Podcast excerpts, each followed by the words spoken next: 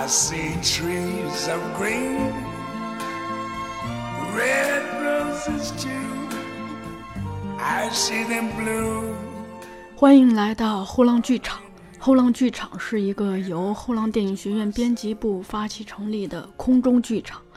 我们依托于后浪电影学院和后浪剧场两大品牌图书，邀请影视和戏剧领域内的创作者与观赏者、教学者与研究者、爱好者与评论者，与我们一起观察和反思当代社会的艺术创作与文化生态，试图接通一线创作与理论总结、本土经验与国际潮流、创作表达与聆听鉴赏，进而强调对日常生活与经典艺术的敏锐感受，以及身体与精神的独立自由。Are also on the faces of people going by, I see friends shaking hands, saying how. 欢迎来到后浪剧场，我是小树。不知道咱们的听众中有多少人是纪录片爱好者，也不知道有多少人是从业者啊。我常常在想，如果我们既不是爱好者，又不是从业者，那么纪录片跟我们有什么关系呢？说的俗一点，我们可以得到什么好处呢？带着这样子的疑问，我去旁听了我们公司刚刚举办的七天四十二小时的纪录片课，收获挺大的。也许所学的专业不同，但其实道理都是相通的。所以课堂上学到的很多东西，对我们日常的工作和生活都挺有用的。因此，我请了在班上 刚刚认识的几位同学，希望和大家分享一下课堂上老师们讲到的东西和大家的一些心得。在请出同学之前，我想先简单介绍一下这个课，以方便大家理解后边的内容。这个课一共是七天，请了纪录片界的七位不同岗位的创作者，每人一天，试图让大家对于纪录片创作有一个多元的了解。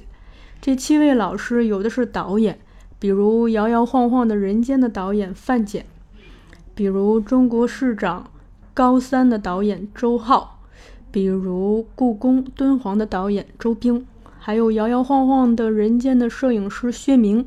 塑料王国的剪辑师李博，活着的制片人梁维超，以及新无人区的配乐刘坤。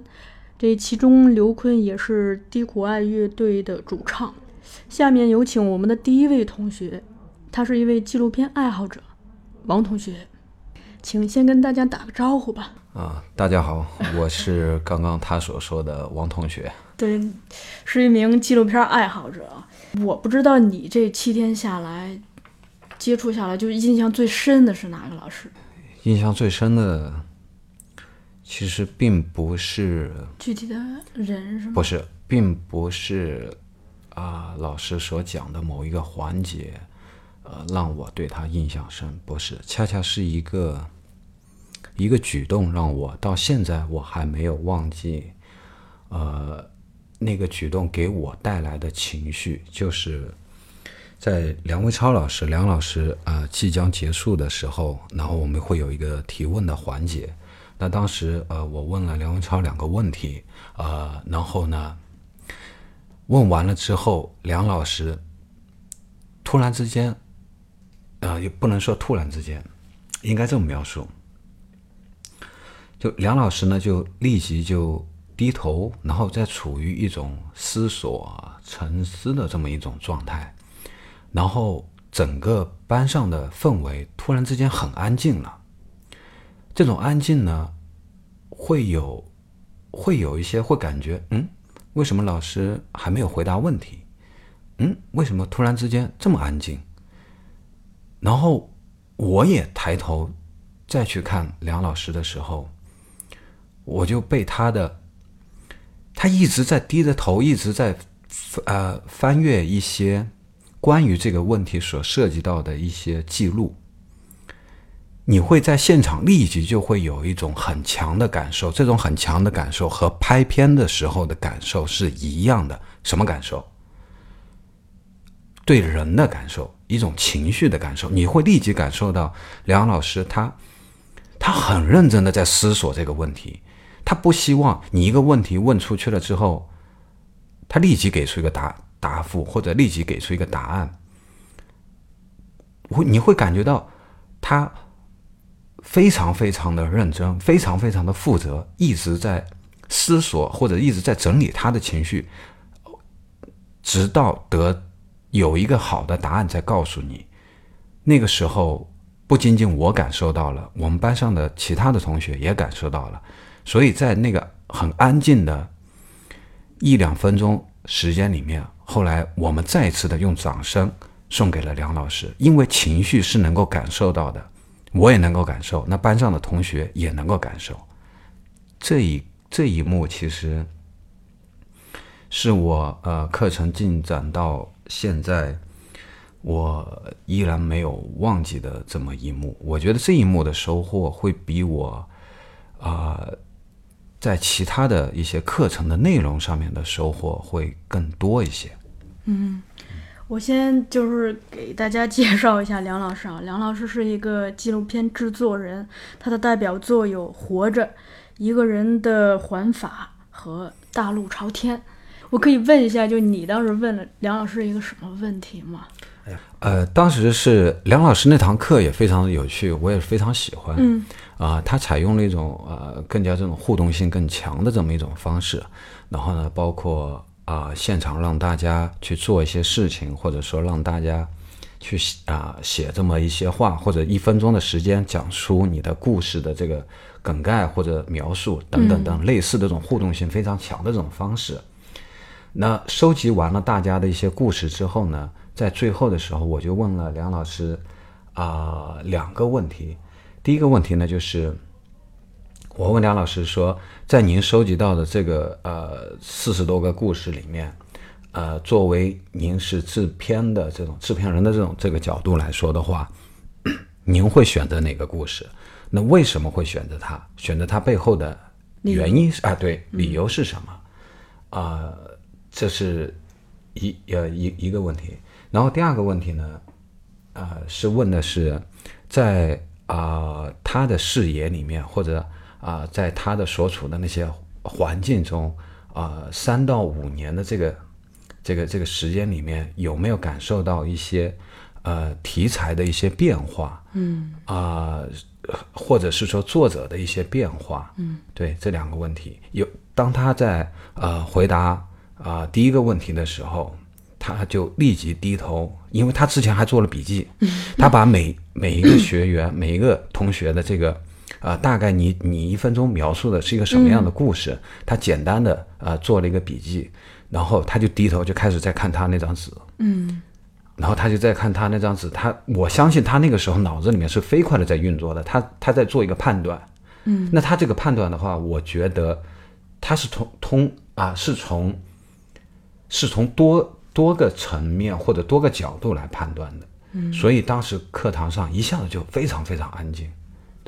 是这样。嗯，还有一个细节 可以跟大家透露一下，就是我问完王同学第一个问题的时候，他也是翻笔记翻了好久。其实这个也挺触动我的，未必是你说的什么会打动我，可能一些你行行行动上的细节会同意同意，给人留下很深刻的印象。嗯，而且我跟你约完就感觉你一直在等等待着。随时就是配合着过来录音，这些这些我都挺感动的。哎，梁老师呢？他主要是从呃制片的角度讲，是吗？对。那内容上有没有什么讲到，就是让你觉得还蛮有启发的？梁老师那堂课，他的第一个环节是让每一每一位学员、每一位同学呃站起来，然后面向大家呃做一个自我介绍。然后呢，包括啊近期的一个拍摄的目标，或者说近期的一个目标吧。同时有个核核心的关键点是一分钟。嗯，当他提出这种环节来的时候，其实我脑子里面第一反应是，其实这不是自我介绍，其实这就是在某一种状态下，你要呈现的一在这一分钟里面，你能不能够要表达清楚你想要表达的东西。实际上这是一个实战，实战的模拟。那果真到了后来的时候，然后梁老师他慢慢慢慢在进进行这个课程的时候呢，他就说出来了。实际上，在课堂上面的有一些这种互动的这种啊、形式，实实际上就是训练。训练。嗯，对的。我也听过其他一些老师的课啊，有一些很用心的老师，好像一般都挺喜欢这么干的。就是在第一节课开始之前，请大家做一个自我介绍。这个自我介绍并不仅仅说我是谁，我来自哪儿，更重要的是你为什么来，你想来得到什么。就他想知道你的目标是什么，你想你的目的是什么，然后他才会根据这个。呃，你的需求来有针对性的，可能会照顾你的这些需求。同时，这个过程既是一个老师很就因为是第一次见面嘛，既是老师了解每一个学生的一个过程，同时其实也是每一个人你一次很珍贵的表达表达的时间。因为你如果你连自己的需求都表达的不能很清晰的话，那可能。就是对于创作这件事儿来说，那你用镜头语言是不是也可以，呃，也会这样子让人觉得表达的不够清楚呢？其实这这里面，呃，我的感受是两两方面吧。一个方面呢，对，就像就像您刚所说的这个表达，为什么设定这一分钟呢？那拍片也好，还是你最终做出来的成片也好，同样都是一个表达嘛。嗯。那。这一分钟里面，你能不能够说清楚你要到底要表达是个表达什么？你要讲一个什么样的故事？嗯，你你一分钟里面能不能说清楚？嗯，六十秒的时间你能够说清楚？那这样的话，比如说作为，比如说我是一个呃投投资人啊，我有这个意向要投资，你连故事一分钟都讲述不清楚，我怎么去相信你在影片里面能够讲清楚？对，就有有的时候，你可能在一分钟，如果你不能用简单的话把自己的这个故事要表达的主题讲清楚，那可能作为拍纪录片来说，最后比如说你拍出了海量的素材，那剪辑的时候就糟糕了。对的，对的，对的。你你那个时候会更为难，因为你需要在海量的素材里头拎出你最想表达的东西。是的，是的。然后另另外呃，在他的课上面呢，还有一个嗯感触就是。呃，非常非常的实战，就是实战呀，对，实实战，请原谅原谅原谅。呃，为什么会用这么来形容呢？比如说，其实他的这堂课结束了之后，不仅仅结束了，你在其他的任何环节中都可以的。就比如说像现在对话，嗯，或者是说你在某一个场景中，啊，你要跟你的朋友、跟你的家人去说一个什么时候，对你。这对这个时候，实际上就是他那堂课里面所引申出来的很多很多环节都可以用在这些上面的。嗯，你能不能清晰的表达出来？是。那突然之间你在电梯里面，比如说呃梁老师举的这么这么一个例例子，啊，在在在这么很嘈杂的环境中啊，那么多人群中，哎，突然之间你遇见了一个一个这么一个人，这个人的举动很有可能会影响到你或者改变你的一些，但是时间不好意思，只有。一分钟，甚至是一分钟不到。对，好，OK，这一分钟的时间，你怎样让？首先，第一步是你怎么说清楚你的故事？嗯第二步是一分钟不到的时间，或者一分钟时间里面，你怎么去表述你的你的故事，能够得到他的吸引？嗯，他被你的这个故事吸引了。对，对，所以这些训练不是说在他呃这个这个课堂上面有的，你后面下课了之后，其实。是呃，在在在这个日常的生活里面，同样是是这样的。对，因为我是呃，昨天听了李博老师的，今天是周斌老师的。我从他们那儿听到的一个很重要的词儿，就是也是表达。你到底想表达什么？可能这个事儿是你去举起相嗯摄影机拍摄的一个原点嘛，也是你创作的一个原点。如果你连自己想要表达什么都没有想清楚的话，那可能就拍了再多的东西，到时候也不知道该怎么弄。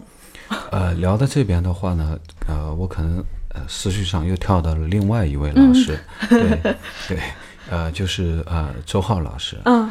呃，在他的课堂里面呢，啊、他也讲述了一呃这么一句话嗯。啊，啊、就是说在纪录片的这种创作的道路中呢，啊、最好三十岁之前不要创作啊，对，不要创作。嗯。但是呢，我是这么理解的：三十岁之前不要创作，其实并不代表你不能不能。不不不是 不是不是说不能去创作，而是我的理解是，其实更多的是要去吸收，嗯。因为我们大家都在聊表表达，对，就像您刚刚说的说的，呃，几位老师课上下来都在提到这个词表达。OK，那你在表达之前，我觉得你是要吸收的，你需要对世界和自我有一些对的，对的。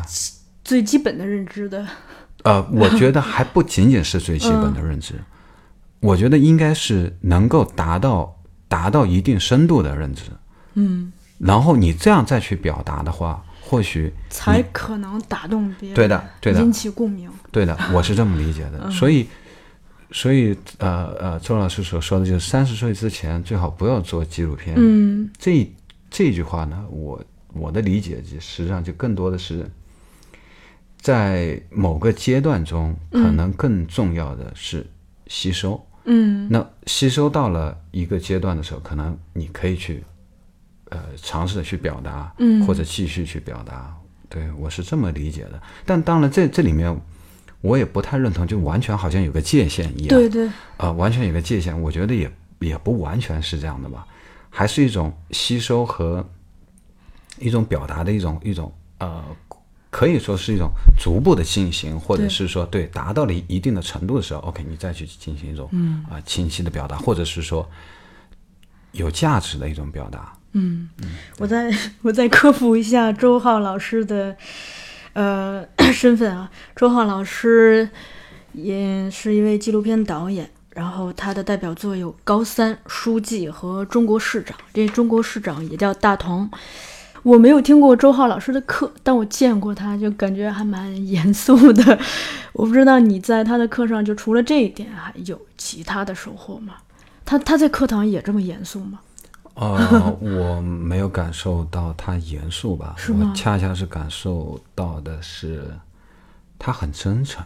我感受到他是他真诚的去面对自己，自己，嗯然后呢，也真诚的去面对他的采访对象或者拍摄对象。可能更多的是感受到的就是他是很真诚的在在做这件事情。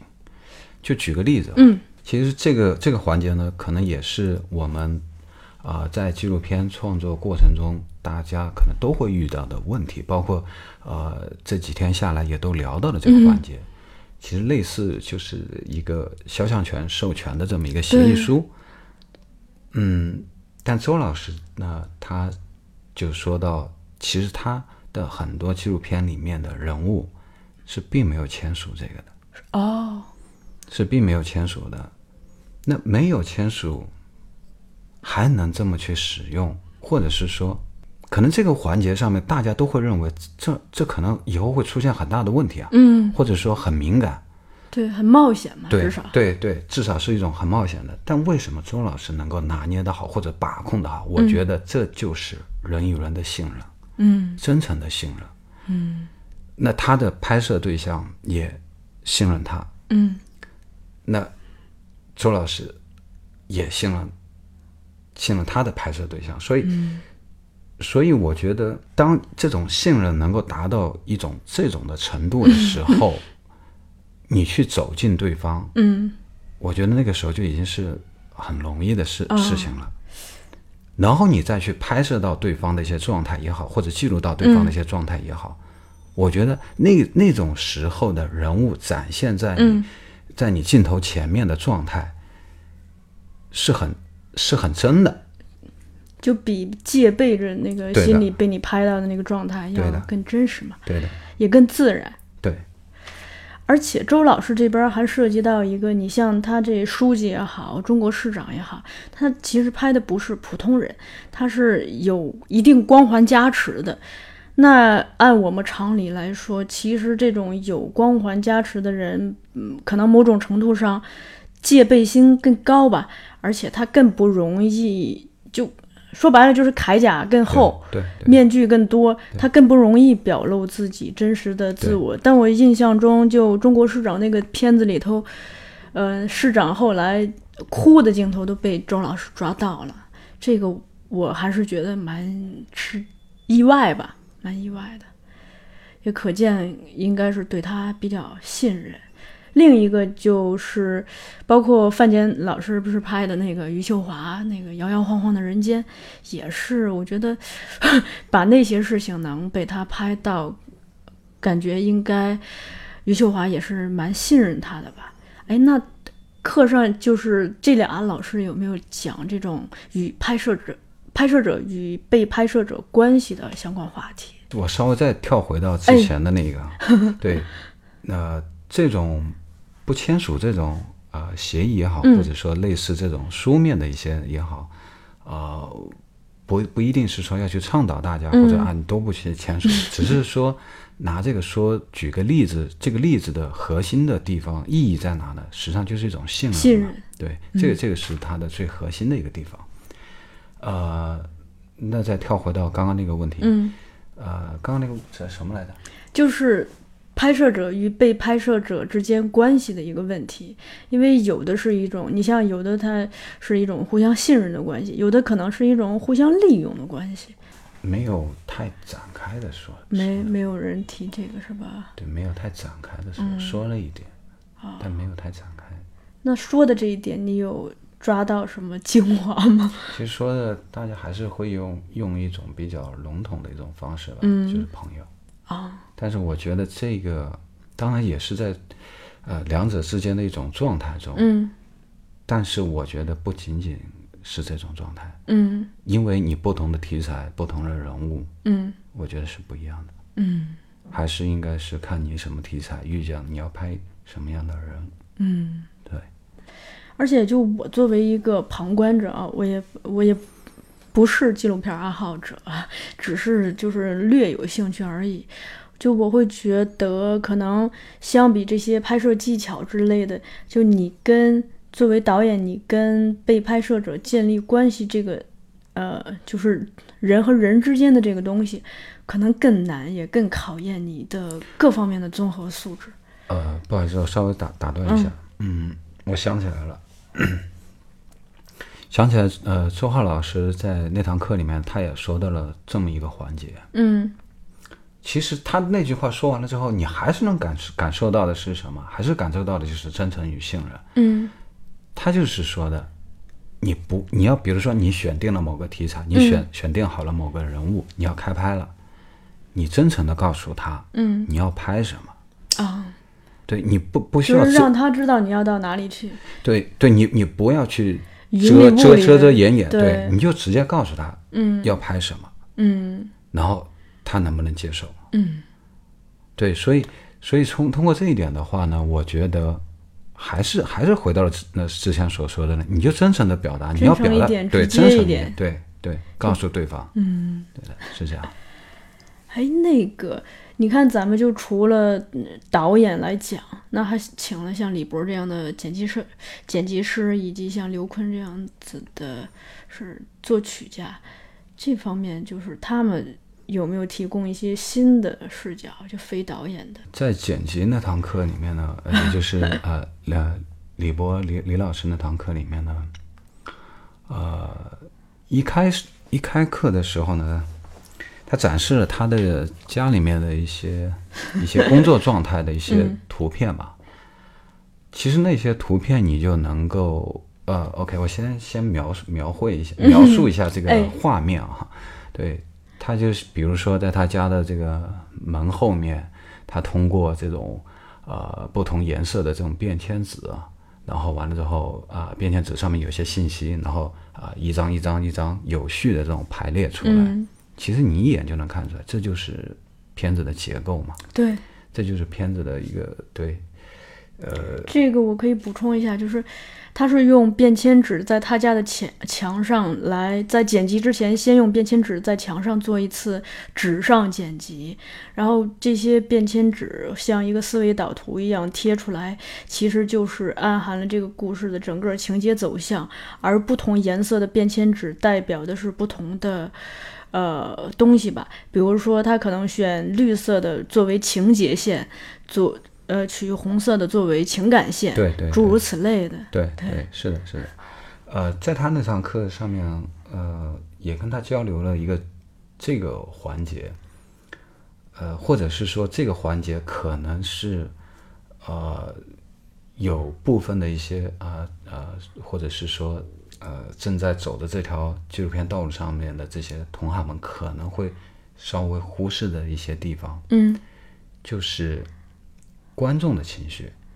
就比如说，比如说他聊到了，呃，作为剪辑师的话，你可能是要看素材要看很多遍的，对。那哪一遍是最关键的呢？他挺重视第一遍，对吧？对，是第一遍。而且他在第一遍做看素材的时候会做笔记，对，就会记录一下第一次看素材最直观的一个感受。对的。那这第一第一次第一遍啊，去看这个素材所记录下来的这些感受也好，或者对素材的一些理解也好，嗯，实际上更多的就是观众的一种情绪或者观众的一种呃视角上去看待的。对，就包括。就包括比如说啊，有有些片子剪辑时间会比较长，嗯，那在当你或者是说状态遇见了一些问题，或者是说嗯没有找找到更好的一个突破口的时候，哪怕让你你稍微远离一点这些素材，对，实际上就是稍微放空一下，对，啊，放空一下，然后完了之后，让放空放空之后的自己再次再来看这些素材。嗯，哎，可能又会有所不同。对，对，是这样。然后另外再和大家说一下，就是那堂课其实，呃，大家的整体的一个呃课堂的氛围特别特别好。啊，对，一方面他也。他也他的状态很好，就是他不是说我是来给你们讲课的，我是来跟你们分享我自己积累的一点点经验，是那种是。还带着一些小幽默、小可爱的东西，对对对对，小可爱就像比如说他那把那把解压的神器，对。对，这这个我我印象比较深啊，我这个课就是开了这么多天，李博老师的课是我第一次去。听的，然后我非常的欣喜的发现，他一上来没有讲说怎么样要怎么剪辑这一类的事情，而是先介绍他的工作习惯。而他在介绍工作习惯的时候，有我提炼了一下，是三个点非常打动我。一个是他非常重视身体的健康，是因为剪辑是一个长期，你是想把它作为一个饭碗的嘛，长。长期的饭碗，那你必须有一个好的身体，不然就垮掉了。对对。那他为了保保护这个好的身体，他就站着剪辑来保护他的腰椎。然后他自己还给我们分享了一款立体鼠标，说为为了防止这个鼠标手。而这些东西，他自己的话说，就是可以让你的气血。直接从大脑顺利的抵达 这个你的双手，或者是抵达呃你需要去到的地方，就是身体的这个血脉气脉不会阻塞。另一个就是他非常重视情绪这个东西，就是他工作中的情绪。一个是他在他的电脑随时可以切换到游戏模式，所以他可以随时进入游戏模式来放松一下。另一个是他的桌子里。备了好多的零食，他说他是通过零食来解压的。还有一个就是他有一把这个叫什么软弹魔术枪之类的啊，就是那个枪可以就是可以对着屏幕去 去打导演，哪个枪也可以去打他们家的猫，这些都是他放松的一些呃习惯。然后我就想到，就我们有一个美编啊，美术设计，他之前说过一个话，就说他。平时的工作除了设计，他就喜欢撸猫和抽烟。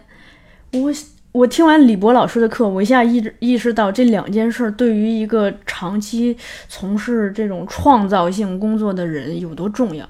因为你需要这些放空、放松，你的情绪才可以在一张一弛中得到一些调整。不然的话，老紧绷着，这个其实非常的危险。一就是尤其是。呃，对个人信心的那个东西，李老师在课上也提到了多次，提到了信心这个字。对对。因为我们在做一件事情的时候，如果信心垮掉了，那等于气儿就没了嘛。是。那那其实就是很难做出有生命力的作品的。这个是我昨天特别印象深刻的。另一个就是第三点，就是他提到的一个职业素养。比如说，他提到一个，他会随身携带一个硬盘，这个硬盘里头有他经常用的软件，有他经常用的快捷键，有他经常用的音响和音乐。这样子的话，他不管去到哪里，用谁的电脑，都可以立即进入他的工作模式，而不用在下载软件或者是寻找音乐这些事琐琐碎的事情上浪费时间。另一个就是说。他不是提到了，就是怎么样整理素材，怎么样给素材命名，看看素材的时候怎么样做场记，场记应该包含哪些内容，怎么样整理自己己的硬盘，甚至包括就他说他工作之前会先把桌面收拾干净，这些细节都非常的打动我，因为我会觉得的确是职业让你显得职业，或者是让你进入一种职业状态的很。必要的一些仪式感吧，不然的话，如果你每天是一团混乱的话，啊，也挺危险的。他可能偶尔会出一个好成绩吧，但长期这样下来，如果总是丢三落四，素材不小心删了，或者素材存的自己都找不着了，诸如此类的，就会给自己和自己的团队带来很大的麻烦。是的，是的。我们一直也聊到了另外一个词，就是情绪嘛。嗯。呃，这个词也是，嗯，这个一系列的课堂里面，就是多位老师啊都提到了这个情绪这个这个词。啊，其实我想说的就是，嗯，可能我们现在啊在不同的工作状态中，或者是说对不同的工作状态中吧，呃，节奏也很快。嗯，就包括刚刚所说的那些，我认为。还是要给予自己一些时间，这些时间可能是，嗯，多去理解一些，或者说多去观察一下。嗯，对，我们都在说情绪。嗯，那你自己的感受，对，对你自己的感受能不能够达到那种的情绪状态，或者说你能不能感受到一种情绪的这一种状态？嗯，对，还是多给一些自己的一些时间。哎，在即使在很忙的。忙碌的情况下，对，对，我想说的这个。其实你说这个让我想到的一个事儿是，就我们在日常生活中，不是，其实不妨观察一一一个东西叫节奏。这个节奏既指外在的，又指内在。对，外在的吧，我举个简单的例子，比如说咱们这个课程，我每天早上来了，比如说我今天来的比较早，那教室可能只有一两个人，一开始就是空荡荡的教室，然后只有一两个人。呃，慢慢的你就可以看到人越来越多，可能在快上课的那个临界点那十分钟左右，是人最多的，刷刷刷全全部到了，然后大家都有一种躁动，就有的人在吃早餐，有的人在打招呼。然后大家也一起在等待老师的进入。那当老师进来之后，就又突然唰一下变安静了。就所有这些外在的变化，就是如果我们把它比喻成一个作品的节奏的话，那它就是我们今天经历的这一些本身，它就是自带节奏感的。是的，它有有紧有松这样。然后个人是这样，我最近有一个强烈的体验，就是说。嗯，我开始观察自己的情绪。其实以前也观察，只是没有这么自觉。我有一天早上醒来，就刚睁开眼，打开手机，一二三四五六七八件事儿，个个都是棘手的事儿。然后我大脑一下子唰一下就觉得这一天要一场硬仗要打，然后就很沉重。就早上过的，就一直憋一口气。然后早上来到办公室以后，不是就。这口气一直就没松过，就一件一件的去解决，一件一件一件，直到中午的时候吃饭的时候，脑子里还在想这件事儿。嗯就那如果把它，你你把这个东西理解成一个节奏的话，你可以看到我一直是在紧张的状态，然后直到下午就大约事儿都解决的差不多了，然后我突然深呼吸了一下，我觉得，呃，就是进入了一个舒缓的状态。而那个，当你每解决一件事儿的时候，就你能感觉到自己的那个情绪紧绷的情绪是神经会一点一点的在放松，直到某一个瞬瞬间，因为你把一系列的事情都解决完了，哗一下那种放松。然后我当时就停下了手中的工作，听了一首歌，出去溜达了一圈，就他出门口看了一看天，就整个过程我。那一天的节奏，我印象非常的深刻。我觉得，它如果用到一部作品里头，它可能就是一种叙事方式，是的，叙事的节奏。是的，其实其实聊呃聊到这边，嗯，我的另外一个感触呢，就是其实课堂时间是有限的，对对，其实但是里面所聊到的一些环节的话，其实，在下课了之后，嗯，全部都是能够受益到的。对，那再比如说，呃，薛明老师的那堂课，嗯，那堂课，嗯，其实他讲述的，呃，让我感受最深的就是观察嘛，然后观察，观察，对，观察和空间的这么一种概念，嗯，其实，呃，我们再接到上面那个话题就是这样的，呃，课堂上面的很多事情，其实你在下课了之后依旧是这样的，那至于观察也是这样，不是说你。你上课了，呃，这个这个这个时间段里面，OK，你需要保持一个什么什么观察？其实这些东西东西全部都是对的，都在生活中的。对，呃，就报就就举个例子，嗯，我们我们班上面其实有一位同学，我很好奇的，然后结果今天对，结果今天呃，另外一些同学也提出来了，啊，就对他挺好奇。挺挺好奇的。我第一天来的时候，我发现了之后，其实我就在想，哎，谁会与这位同学成为第一个朋友啊？对，然后再比如，嗯，对，所所要说的这些观察的话，实际上实际上就是在拍片的现场也是这样的。你眼睛在注视着某一个方向，但是你的耳朵。或者是说，甚至是你的视视线，可能要拉得很宽，嗯，啊，不仅仅是你聚焦的这么一个环，一个这个景别，这么一个构图的这个范围范围里面，可能旁边的你整个空间的这些东西，你都要去去感受，或者或者是说去观察的。那只有在这种敏锐的这种的一种状态下，你才能够捕捉到，才能够捕捉到一些你一。意想不到的一些镜头，或者一些对意想不到的一些这样的画面，嗯，对的。就我补充一下，就是说我第一次明确的意识到观察这件事儿很重要，是在表演课上，因为嗯，老师经常提，就是说你塑造人物要先观察生活嘛。呃，当时我也挺懵的，我就说那观察什么呢？是吧？总是不是有什么方法呢？我也问过老师，说你怎么观察？他说：“其实真没什么方法，就你就多用心吧。”然后大意就是这样。那我慢慢的试着，反正就保持好奇嘛，打开自己，保持好奇，就这样子多去看，对什么就多留意一下，多发生一些好奇，多发生兴趣。然后在这个过程中，慢慢的发现，时间长了。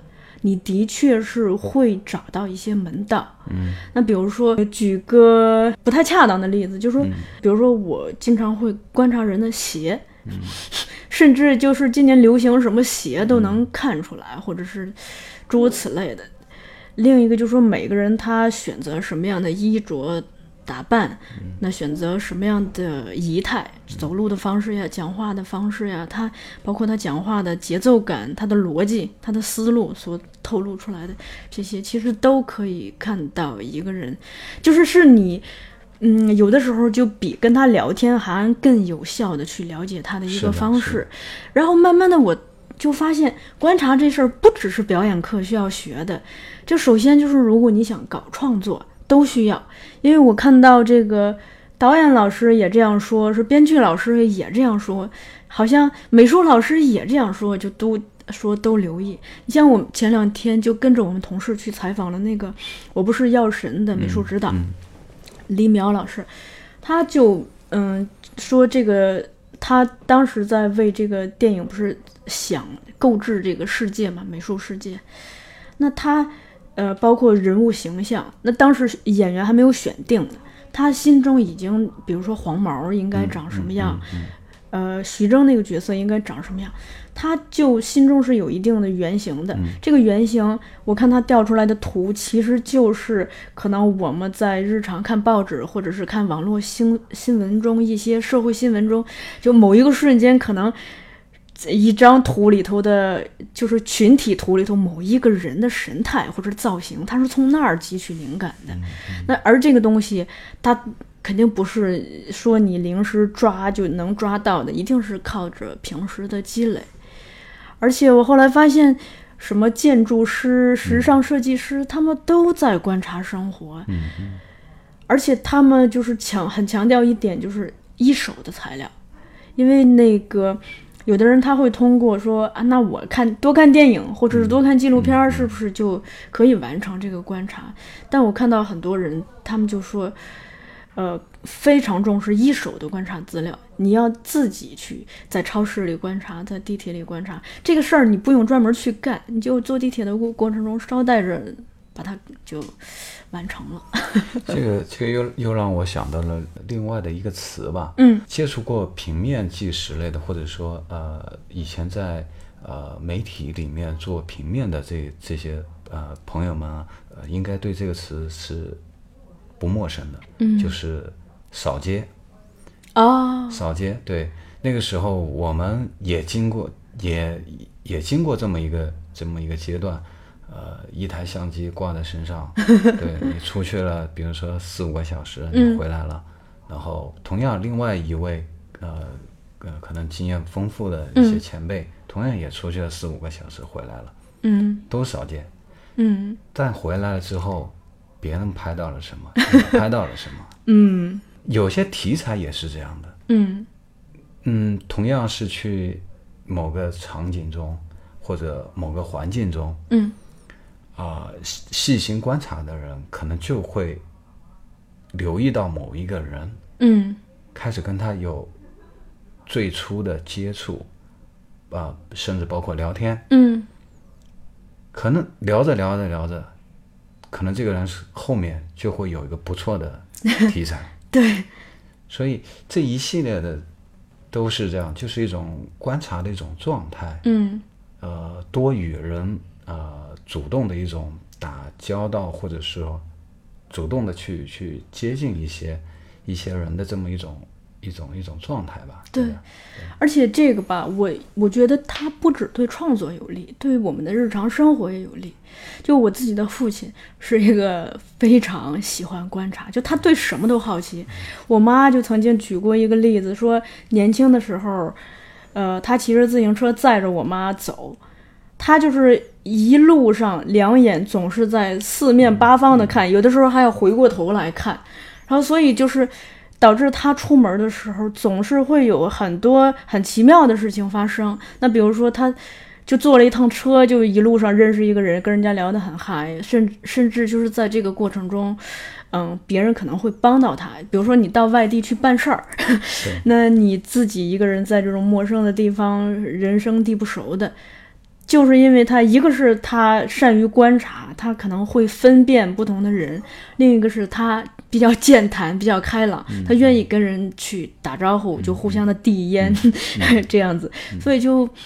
导致他在日常生活中处理很多事情的时候会顺畅很很多，包括他去，比如说去开家长会，那别的家长可能去了开完就走了，那他会在这个过程中就不小心就可能和我们班主任或和我们校长就成为了好朋友。是的，是的，是的，是的。聊了这么多，没怎么聊到范简老师，我对他还挺挺好奇的，因为我那天去看了他那个摇摇晃晃的人间。在你翻笔记的过程中，我想补充一点，就是李博老师工作习惯的那个事儿。我昨天晚上回去就当即就和我的一个朋友讨论了这个事儿，就我把我观察到的告诉他了，他就说了一句话，他就认为在这个世界上除了天才，他可能很多东西是自在自己的脑子里的。那对于我们大部分的普通人来说，可能工作的时候就是需要依靠各种的建立属于自己的工作习惯。就职业化的习惯来帮自己一步一步的完成你的职业之路。范老师这块可以可以聊聊这么一个环节吧？嗯，聊他一些那个意象镜头。呃，那堂课里面呢，还有一个环节呢，也会让我呃现在回想起来的话，还是还是会有一些收获的地方。嗯，两两个环节吧，一个环节是关于这个意向镜头这些，呃。包括他的那部呃作品呃摇摇晃晃的人间，他那里面的鱼的运用，对他呃前后是出现了四次，四次这个鱼啊这个鱼在他的片子里面第一次出现，第二次出现，第三次出现，直到第四次出现是有不同的解读的啊，对的，啊也就是说这个意象镜头这边的话呢，嗯。也是在那堂课里面会有所强调的一个环节，然后除了这个意象镜头呢，还有一个环节呢，就是就是空镜。嗯，空镜这边的话呢，啊，我们我们都通都会有拍过，都会有对，但他对于空镜的需求，其实还是一种空镜不空的概念。嗯，对，看似是一个空镜，实际上里面还是有他想要传递的信息的。或者内容的，嗯，呃，所以这些也是在那堂课里面，对我现在回想起来，嗯，呃，能够能够立马立马想起来的，哦，呃，另外还一块呢，就是如果有机会的话，啊，大家还是可以多去走进一些呃国际上的一些电影节，嗯，然后在那个在那种环境中，在那种氛围中。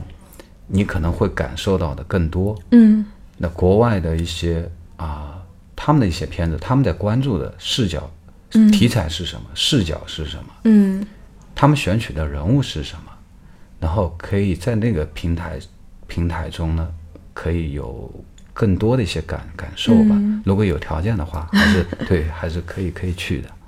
对就这个空境不空，你可以再说的稍微详细一点吗？他也没太展开说哦，他就举了一个什么例子？例子就是交通交通工具的这么一个例子，就是它一个一个空境里面，然后部分的呃画面的元素里面还是会呈现出来一些交通工具，嗯，但是那个空镜，嗯，这一块我觉得他也没有太举出太太多啊，比如说举举个一。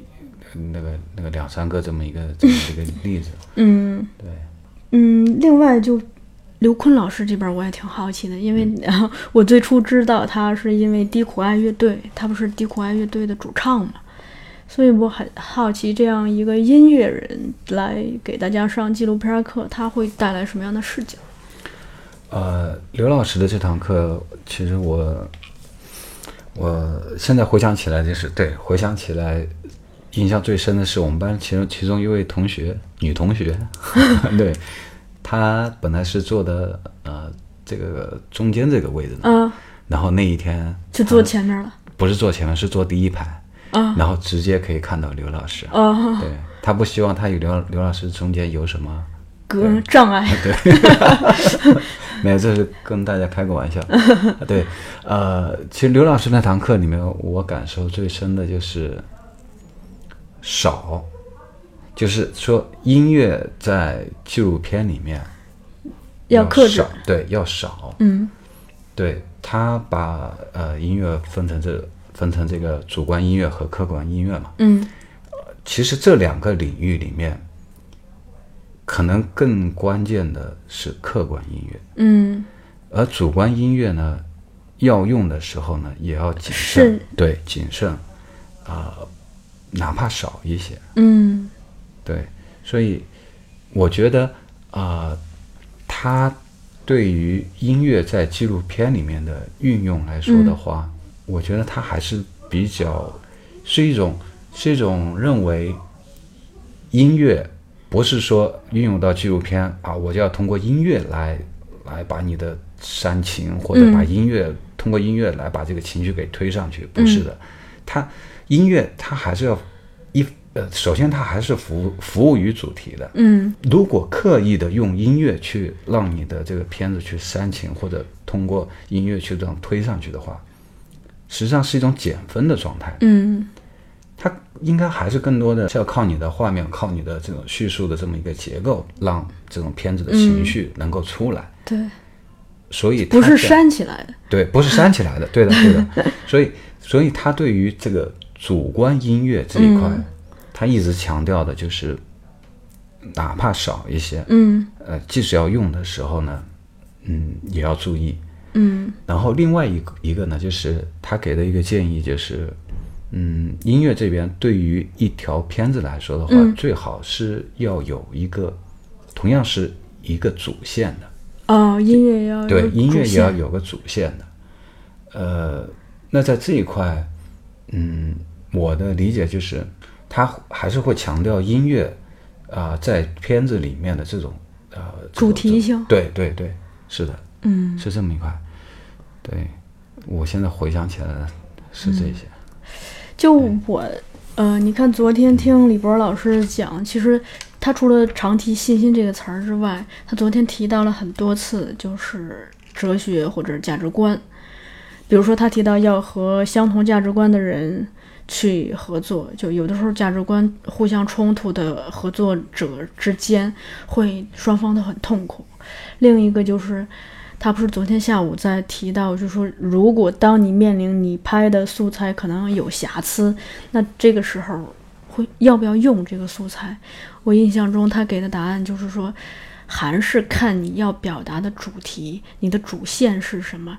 如果那这个素材对这个主线、对这个主题非常重要，它有瑕疵也是瑕不掩瑜的。但如果说你这个呃素材拍的特别炫、特别华丽，但可能跟主题的关系并不是很大，那依然是减分的。对的，对的，对的。对的 刘老师的那堂课呢，音乐上面的这个另外一个感受深的地方，是一种反差，反差性，是一种什么样的反差性呢？就是嗯他给了一些建议，呃，在我们之后的一些环节中，如果有这个机会的话，可以尝试一下。那比如说，呃，他的呃画面，或者是说呃，对它的画面上面是嗯是有呃比较清晰的这种呃呃少数民族的这种这种这个方向，嗯。呃，但是下面他他给的这个配乐呢，他反而不去配一些这种少数民族的这种音乐的风格，嗯，呃，就是通过创造差异来实现这种差异之间的张力。对的吧？对的。画面和声音之间对的。不是一不是趋同的，而是通过不同来对的，那实现一个碰撞。对的，是的，是这样的，是这样的。所以这一块的话，呃，其实呃，在之后的一些实战中吧，你可以尝试一下。嗯，对，最后就是想问一下，就说咱们这七天课基本上快结束了，就你这一趟大老远的跑过来，就你觉得就整体上的一个收获吧，就可以是就像你刚才讲到。像你一开始讲到那个梁老师那种细节性的东西，也也可以是内容的，或者是老师授课的形式的，因为不是每个老师对空间的感受不同嘛。那他有的人喜欢站在讲台上去讲，有的人喜欢通过和学生互动的方式来分享，有的人喜欢课下这种氛围，跟被学生围在中间一起讨论讨论。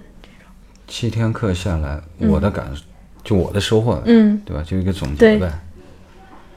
呃，七天课下来，其实我更多的、更多的收获，把我之前所困惑的一些环节给梳理了一遍。嗯呃，可能某个环节上面，我之前有有答案，但我不太确定。嗯但我不太确定。但通过这几天各个环节，呃呃，导演的角色，然后呃，摄影的角色，呃，剪辑各个环节，制片，啊、梳理了一遍之后，你就会发现，哦，原来是这样的。嗯。啊，原来老师说的，哎，是这样，跟我想的也差不多啊，嗯对，是这么一个状态。啊，对，除了一个这个梳理，然后另外呢，可能我更多的这种感受，可能是与老师，就对于老师这个人，嗯。我七天下来其实接触的是七位老师嘛，其实我发现好几位老师给我的感受是都是很平静的，嗯。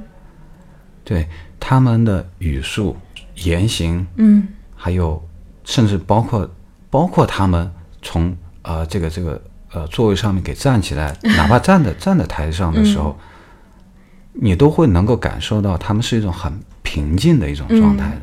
但这种平静，我觉得是很关键的。对，因为这种，因为我们都在表达，我们都在强调的是一种、呃作者型的一种表达。嗯，那你内心里面能够达到一种怎样的状态？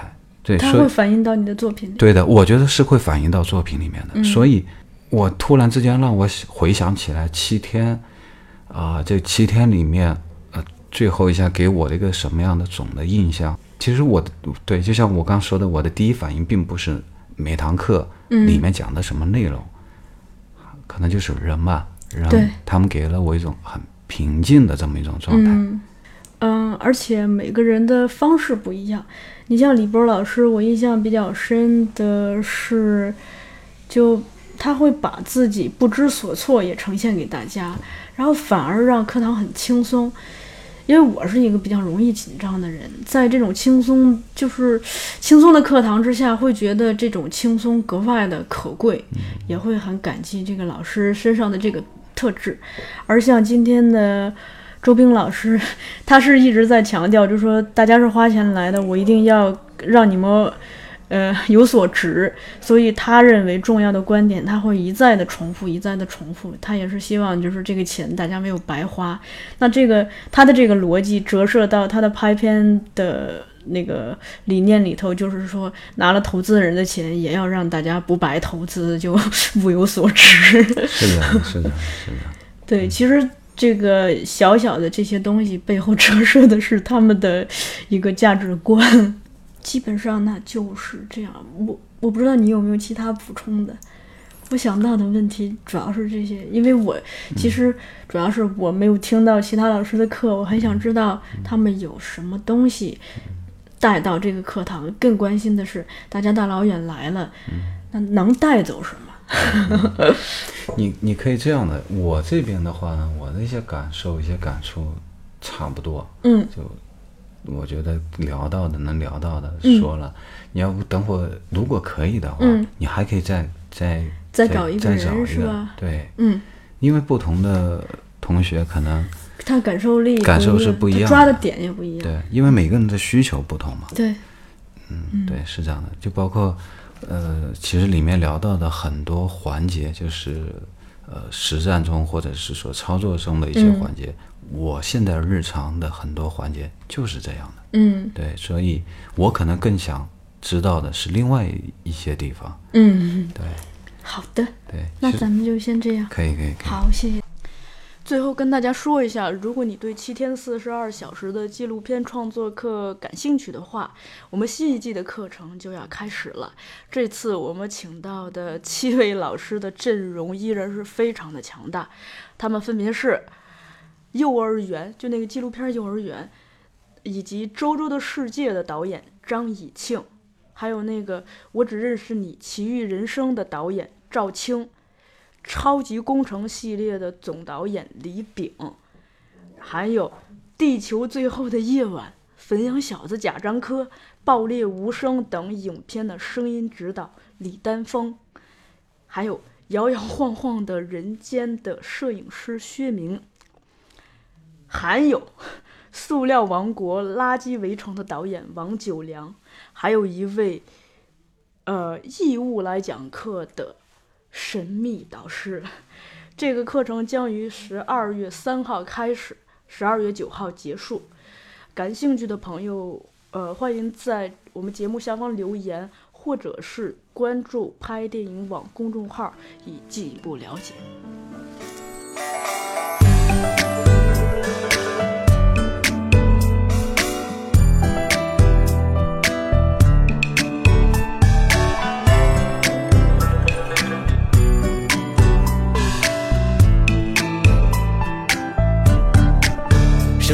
世故算来三百遍。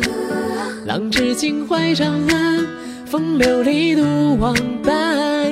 余下时分，便随一剑上担，卷作金玉铜板，相携好人间。两分愉悦，劳烦身前打点，拿出巍峨峰峦，当借我旋来观。三分殿高楼，长风拂叶，愿寻可爱心字，托手一把玩。若真有心知道寒，千字文章不值钱。是幻花自幻雪，再作戏文都见。何愁不得一我？何愁不得只教今宵花中烟，堂阶人几中散，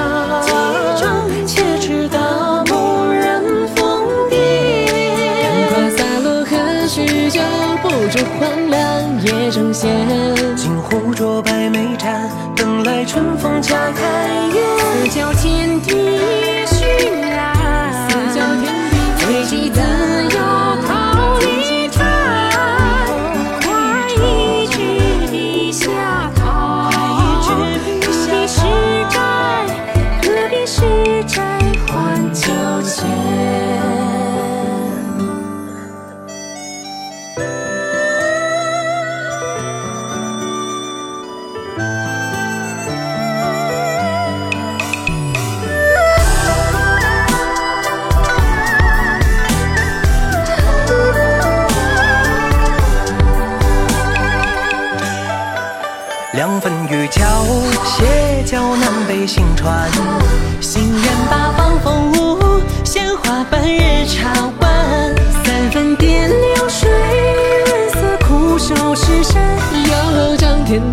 战